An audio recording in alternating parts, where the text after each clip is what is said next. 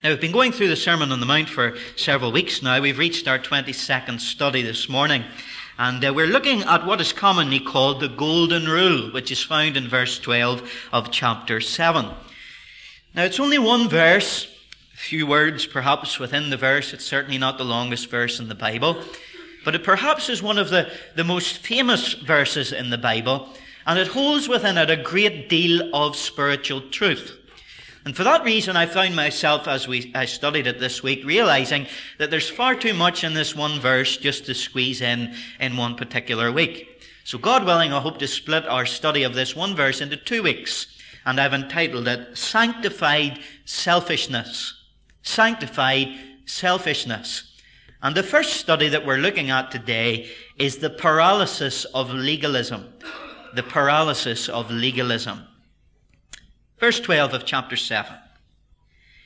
The Lord Jesus again says, Therefore, all things whatsoever ye would that men should do to you, do ye even so to them, for this is the law and the prophets. This verse has been described by one scholar at least as the Everest of ethics the highest point of moral teaching of the Lord Jesus, and indeed perhaps right throughout the whole of Holy Scripture. He goes on to say that it is the Everest of ethics because with this commandment, the Sermon on the Mount reaches its summit and its peak. I've said already, it's probably the most famous statement that the Lord Jesus Christ ever made. And it certainly is the statement that at least the world around us that are not Christian would recognize as being from his sacred lips. It's probably the one that all Christians and believers in our Lord Jesus and disciples of his are judged by, by the world around us. It's the greatest statement, many would say, that has ever been made, and both the world and the church would commend it as the Everest of ethics. Of course, it's ironic that even people in our world today would say that it's the greatest statement ever made, but they don't practice it. The governments of our world don't practice it. In everyday life, our neighbors and our friends in the workplace. It is not practiced. And sadly to say, even though we as the disciples of the Lord Jesus commend these golden words, we ourselves do not keep them. It's worthy of saying at this stage in our study of the Sermon on the Mount as we have looked exegetically from verse to verse and statement to statement, and that we have weighed them up theologically and practically, this sermon is not for our comment. It's not for us to, to take apart and dislocate and analyze, but there's something further that we've got to do with it. We've got to carry it out. Not just commend these great words that the Lord is speaking, but we've to take them into our lives and practically fulfill them. Now let's remind ourselves of what the Lord has said already in this sermon. At the end of our text, he says this, that to do unto others as you would want them to do unto you is to fulfill the law and the prophets. Let's look back for a moment at chapter 5 and verse 17 to remember what the Lord Jesus said. And remember the Pharisees and the scribes and the lawyers were, were accusing him of destroying the law of God, the law of Moses.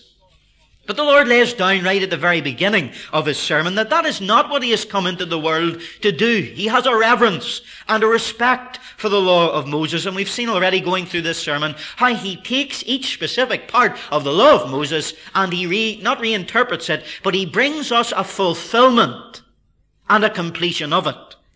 Think not 5 verse 17, that I am come to destroy or abolish the law or the prophets. I am not come to destroy, but to fulfill. I'm not come to abolish, but to fill up, to bring to completion and perfection the law of God. And now he says that to do unto others as you would have them do unto yourself is a complete summary and fulfillment of the law and the prophets. I want you to see what he is actually saying at the very outset of our sermon. He is saying, look, you Pharisees and scribes that are listening in, in the surrounding circumference of this gathering. You, my disciples, that are the very crux of this ministry, I'm pointing it towards you specifically. If you want to fulfill every jot and tittle of the law of God in the Old Testament, you've got to do this. Do unto others as you would have them do unto you. If you want to fulfill the law, this is how you do it. This is a practical and a personal fulfillment of everything that God has given to us through Moses.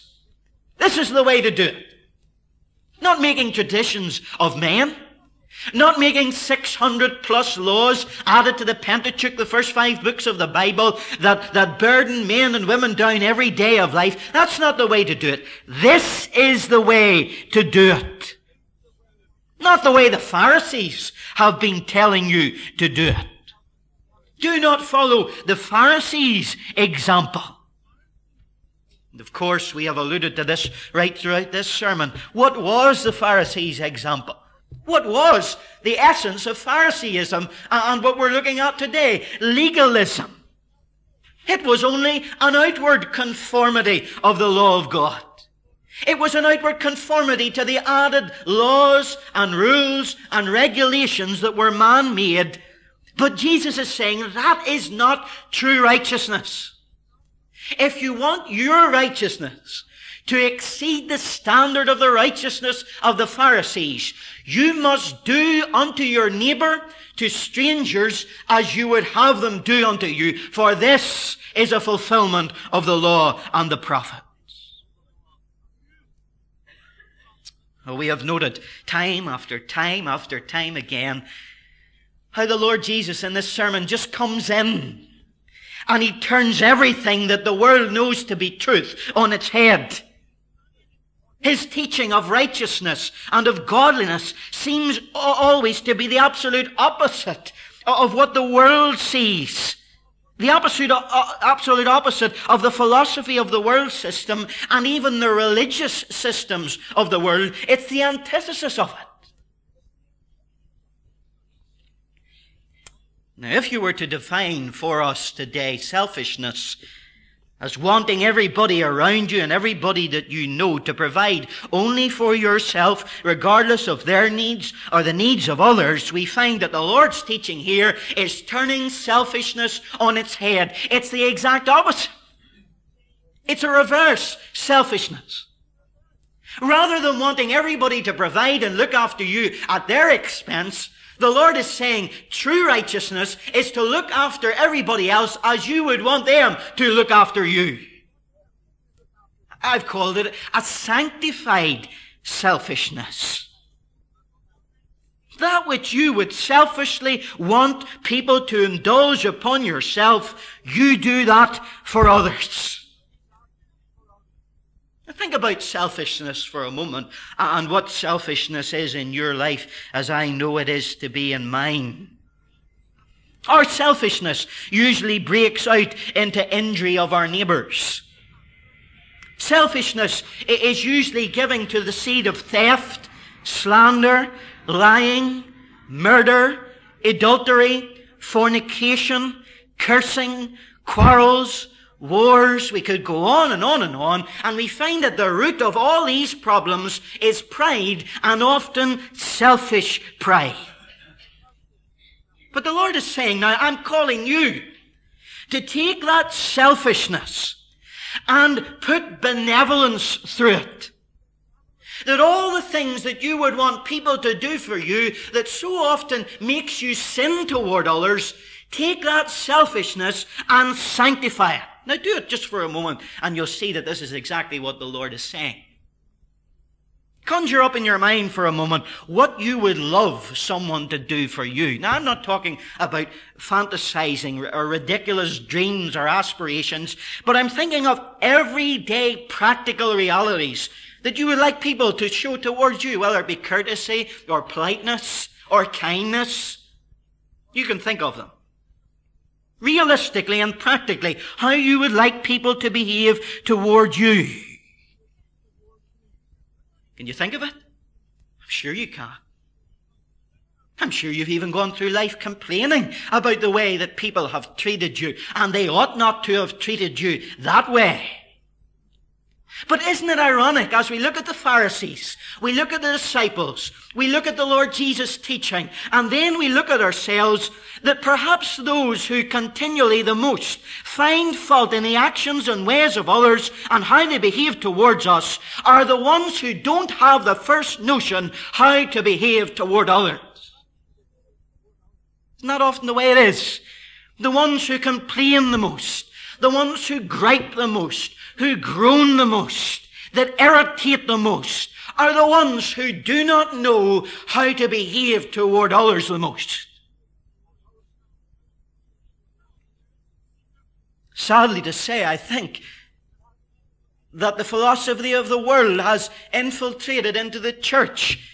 Their philosophy today is dog eat dog. Do it to others before they do it to you. It is give as good as you get. But the Lord's teaching is that you should behave toward others as you would like them to behave toward you. The way people behave toward you is not a gauge as to how you should treat them. If they're nasty to you, well then they deserve to be, uh, have a nasty comment made toward them. Whatever they do to you is a measurement of how you should do it to them. The Lord says that is not the measurement of how you should behave. But rather you should treat them as you think they should have treated you. Now let's pause for a moment and ask ourselves honestly the question, is this the way we really behave? Do we practice this verse? And if this is the verse that the world perhaps stamps on us as what should be the character of a Christian, do they see it in us? And how do we live up to their expectations? The Lord is saying the best life the life that I want you to live and a life that will be an absolute complete fulfillment of the Holy Scripture is not a life of Phariseeism. Godliness is not a strict adherence to religious dogma and rules, but it is a life of devotion to God and a life of devotion toward others. In other words, the best life is a life of love. We don't have time to look at 1 Corinthians 13, but when you do get time, I would urge you to go and look at it and see how if you can do all sorts of great spiritual things, but do not have love, it is nothing. Many scholars have argued that this golden rule is not original. You will know that right throughout this sermon, the Lord has been lifting statements from the law of God.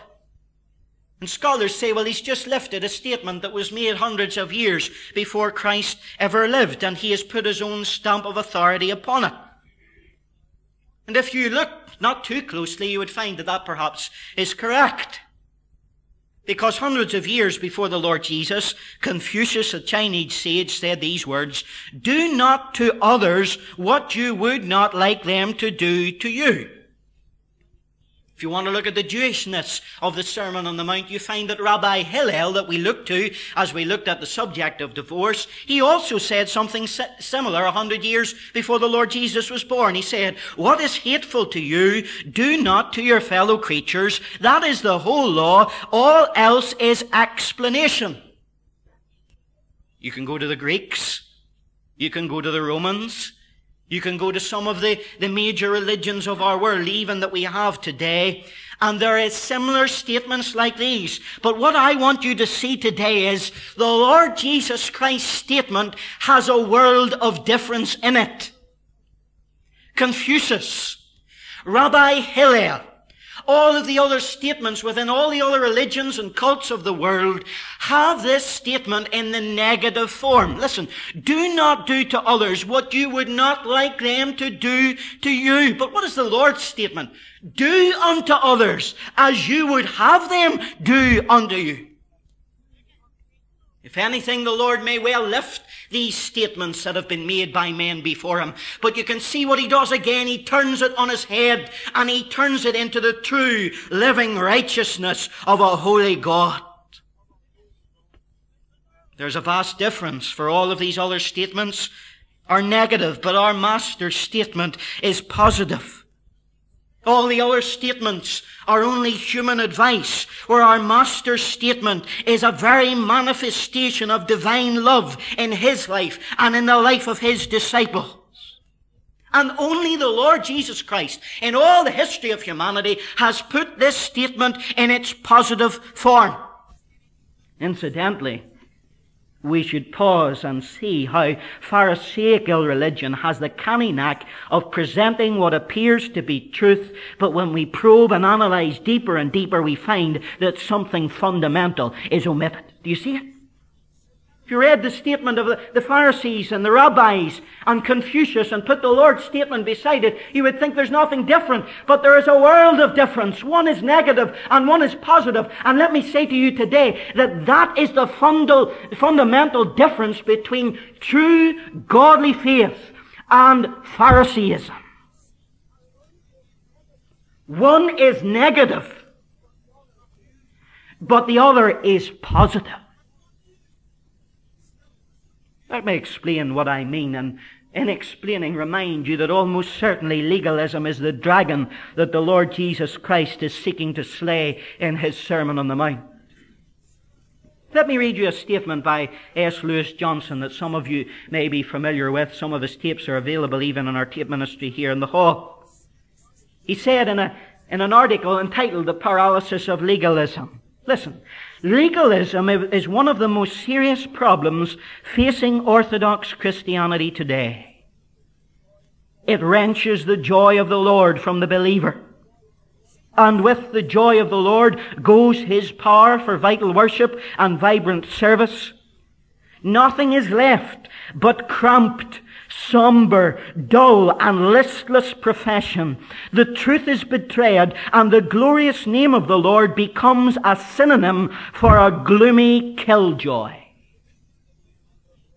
The Christian under law is a miserable parody of the real thing.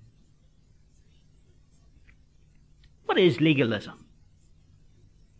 As we have been going through this sermon, I've been alluding to it and the characteristics of it, but I haven't really stopped and paused and taken a clear and definite look at it. And I want to do this this morning in the time that is, is left, simply because it is the opposite of the positivity that we have in this text, chapter 7 and verse 12.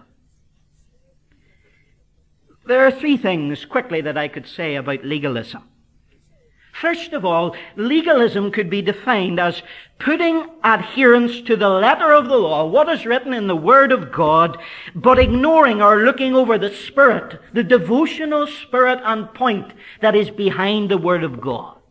The reason why these words have been written. Adhering to each little jot and tittle, each little word and verse, but forgetting the sentiment and the meaning behind what is written. Secondly, uh, legalism could be defined as not just doing what I've said there, but, but doing it with a view to getting credit with God. Thinking that God will smile on you. You will be more accepted with God because of your legalistic adherence to the Word of God. But there's a third thing, and this is really what defines legalism.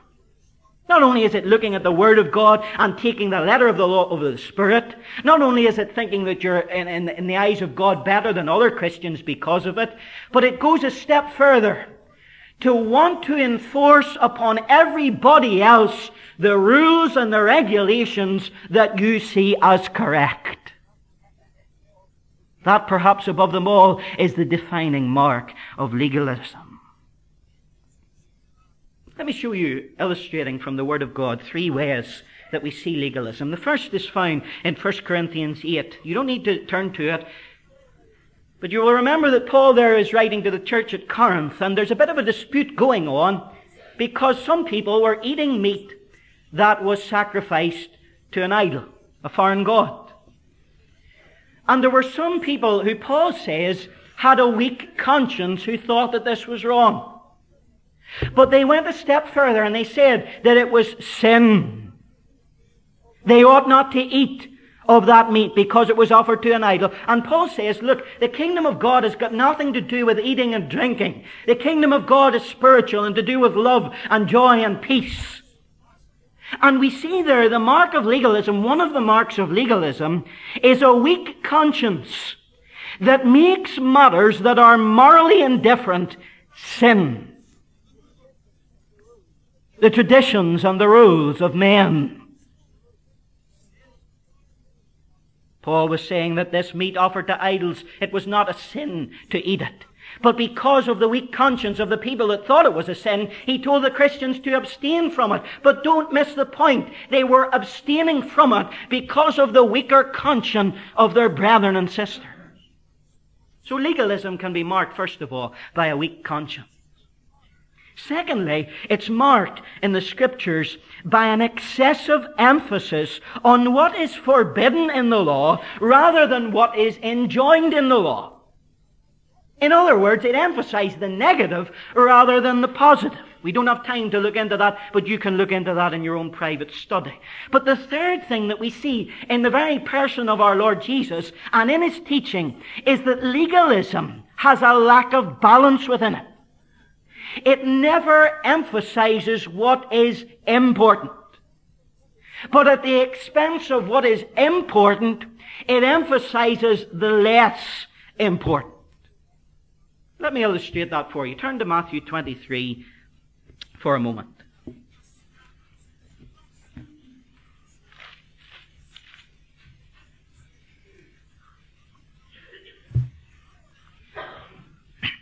Matthew 23 and verse 23. And it's a good exercise to go th- down this passage and circle all the woes that the Lord Jesus speaks. He's castigating the Pharisees. Woe unto you, ye blind guides. Woe unto scribes and Pharisees. Woe unto you, hypocrites. And then in verse 23, Woe unto you, scribes and Pharisees, hypocrites, for ye pay tithe of mint and anise and cumin, and have omitted the weightier matters of the law, judgment, mercy, and faith. These ought ye to have done, and not to leave the other undone. Characteristic of legalism is that it homes in and emphasizes less important things at the expense of the most important things. The weightier spiritual matters are neglected. I couldn't give you a better definition of this aspect of legalism that our brother Gordon Cardwell did when he was with us on the Friday evening of our Easter convention. This is what he said, I remind you. Legalism is what God puts at the top, we put at the bottom. And what he puts to the bottom, we put to the top. It is my personal conviction that for too long evangelical Christianity has been expressed in the negative rather than in the positive. Don't drink, don't smoke, don't go to the dances, don't do the pools, don't do the lottery. And all these things may well be sinful, but is that the way that the Lord encourages us to define our faith? We may not do these things, but if you were to come to the Lord Jesus Christ and ask Him for a true definition of Christianity, you will find, and we have found, that that definition is in the positive. Do unto others. He didn't take up Rabbi Hillel's statement or Confucius' statement or any of the other statements of the world religions. Do not do unto others as you would not have them do to you, but do positive. Why is it that so often we define our Christianity and portray it as negative? Have you ever wondered why we do that? I wonder, is it because it's easier to be negative than to be positive? It, costs less of us because when we lay our life down for others, then we fulfill Matthew 7 and verse 12, and it's hard to do that. It means a death to self.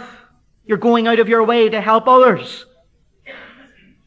It's perfectly, if you think about it, feasible for anybody in the world to adhere to a negative version of this verse, and people in the world do do it. They're neighborly, they're humanist, they're moralist, and they don't do to others as they wouldn't like somebody to do to them. But to go a step further is divine.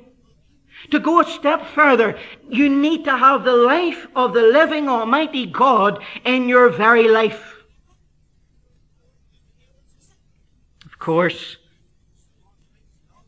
we don't want and we ought not to try to make Christianity attractive at the expense of truth.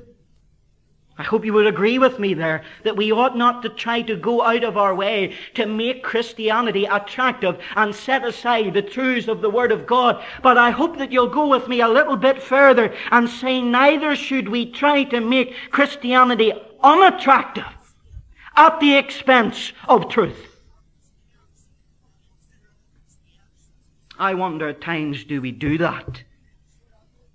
If anything that our verse tells us today is this, that true Christianity ought to be primarily defined positively. Do you agree? I'll be honest with you. I meet some so-called Christians, and if I wasn't a Christian, I certainly wouldn't want to be a Christian after meeting them. As one man rightly said, to dwell above with saints we love, that will be grace and glory, but to live below with saints we know, well, that's another story. I read a story this week of a father who was in his study reading, and he heard a commotion outside the window, and it was his daughter who was playing with her friends. And it got louder and louder and louder, more heated and more argumentative until finally he could restrain it no longer. He pushed open the window and said, Stop it, darling! What's going on? And after the reprimand, after a few minutes, she responded, Daddy, we were only playing church. And in the eyes of the world, we as evangelicals and even conservative evangelicals are seen for our negative precepts rather than the positive life of God that is flowing out of our lives to the lives of those around whom we touch. Now listen and see what you think of this, and perhaps this will be a test of whether you're a legalist or not. One preacher around 1928 says these words. I led a Bible conference at Montrose, Pennsylvania for about 200 young people and a few older people. And one of those days, two old ladies complained that some of the girls, mark this, were not wearing stockings. These ladies wanted me to rebuke them. And looking them straight in the eyes, I said, The Virgin Mary never wore stockings. They gasped and said, She didn't. I answered, In Mary's time, stockings were unknown. So far as we know, they were first worn by prostitutes in Italy in the 15th century when the Renaissance began. Later, a lady of nobility scandalized the people by wearing stockings at a court ball, and before long everyone in the upper classes was wearing stockings, and by Queen Victoria's time stockings had become the badge of a Victorian prude. These ladies were, it seemed, struck by the forcibleness of my argument, and I did think stuck in the Victorian epoch. They had no more to say. I did not rebuke the girls for wearing the stockings, and a year or two afterward, most of the girls in the United States were going without stockings in the summer, and nobody thought anything about it. Nor do I believe that this led toward the disintegration of moral standards in the United States. Times were changing, and the step away from Victorian legalism was all for the better. Now, who said that? Was it a minister from the Church of England? Was it an apostate? It was Donald Grey Barnhouse. Many of you read his books. I wonder if I had said it, what would have happened to me? One preacher said recently, and it made me think, I agreed with a statement that a man made until I heard who made it. Are we legalists? I think at times we are. I think at times I am, and I have been. We have our own form of legalism. And it is simply this. Now please listen to me today. It is an attitude that writes off all other believers who do not dot our I's and cross our T. If you're not my denomination, you're not worth your salt. If you do not read my version of the Bible, you don't really have the Bible. If you don't sing psalms, you don't praise God. If you only sing psalms, you're not praising God by spiritual songs. If you are reformed, or if you are Arminian, if you are pre, post, or amillennial, now let me say that all of these things are not unimportant. And you know better than, but I do from my preaching what I believe about these things. And I strongly believe them. But legalism is the step where you say that people are not worth anything because they do not believe what you believe.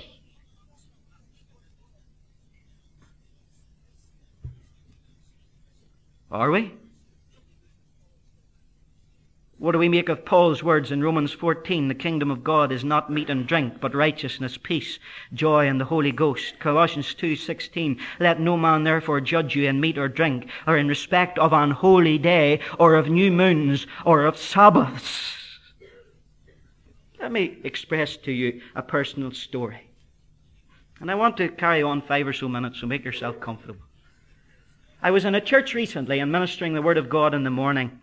And after preaching, a man came up to me and gave me his phone number and said, Look, I want to help you as much as I can in any way. That doesn't happen too often. But after that, I put the little number in, in my Bible and went away, and then I came back in the evening to preach. And as is my custom at times before preaching the gospel, I, I prayed. And in my praying, even unconsciously, I asked the Holy Spirit to bless the meeting and to bless the preaching that went forth preached the word. I thought I did it quite well and came down to the door and as shaking the hands with the people, this one individual who gave me his phone number in the morning stopped, pointedly looked at me and said, you don't pray to the Holy Spirit, do you? I had to remember. Uh, well, I did there, so that must mean I do. Oh. I watched myself tumble off his pedestal. And then he said a remarkable thing to me. I teach my children not to pray to the Holy Spirit. And you would have confused them this morning. Now, I believe that we should pray to the Father through Jesus the Son, and that is the norm. But if we say that we cannot pray to God the Holy Spirit, I think we've gone into the step of legalism. And I want to say publicly today that with all that I can muster up in my being, I renounce and denounce legalism full stop. I say with Paul that we have been made ministers, able ministers of the New Testament, not of the letter, but of the Spirit, for the letter kills, but the Spirit makes alive. I can testify that there were times in my life when legalism made me feel secure, but now I can honestly say to you today that it makes me sick. And I think that we today are, are in the age of Laodicean liberal lukewarmness, yes. But we could also be in the age of Laodicean legalistic lukewarmness. How can we pray for God to move if we won't move? How can we pray for God to change things if we won't allow Him to change us? But you know the thing that I hate the most about legalism? It's this. People are going to hell.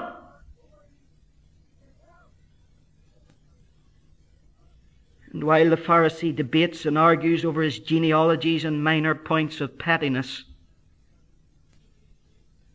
the child in number 100 Templemore Avenue goes to hell.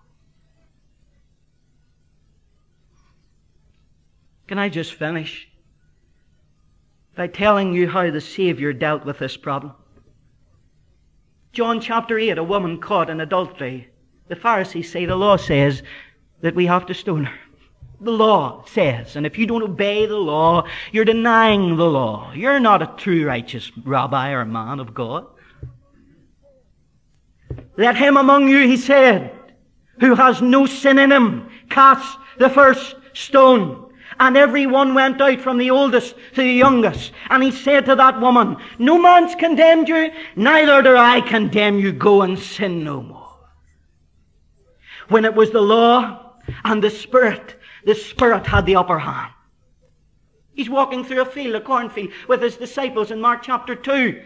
His disciples pluck an ear of corn. It is on the Sabbath day. The Pharisees say to him, Look, he has broken the Sabbath. He says to the Pharisees, Do you not know the scriptures that David went into the temple and ate the holy showbread? Why? Because he was hungry. He needed to eat. When a need, hunger, is over the law, the Spirit is over the law, the Spirit wins. Luke chapter 6, a man with a withered hand. He heals him on the Sabbath day. And they say you have broken the Sabbath again. You, you just disregard the law of Moses. You have come to abolish it and to destroy it. What does the Lord say? Doing good. I am doing good. The Sabbath was made for man, not man to be squeezed into the Sabbath. Do you see it? What was Christ for? I'll tell you. Listen now. He was for the sinner. He was for the adulterer. He was for the leper. He was for the disadvantaged. He was for the outcasts and the untouchable. And the Lord said that you weren't to touch a leper. But he touched and he healed the leper. What was he against?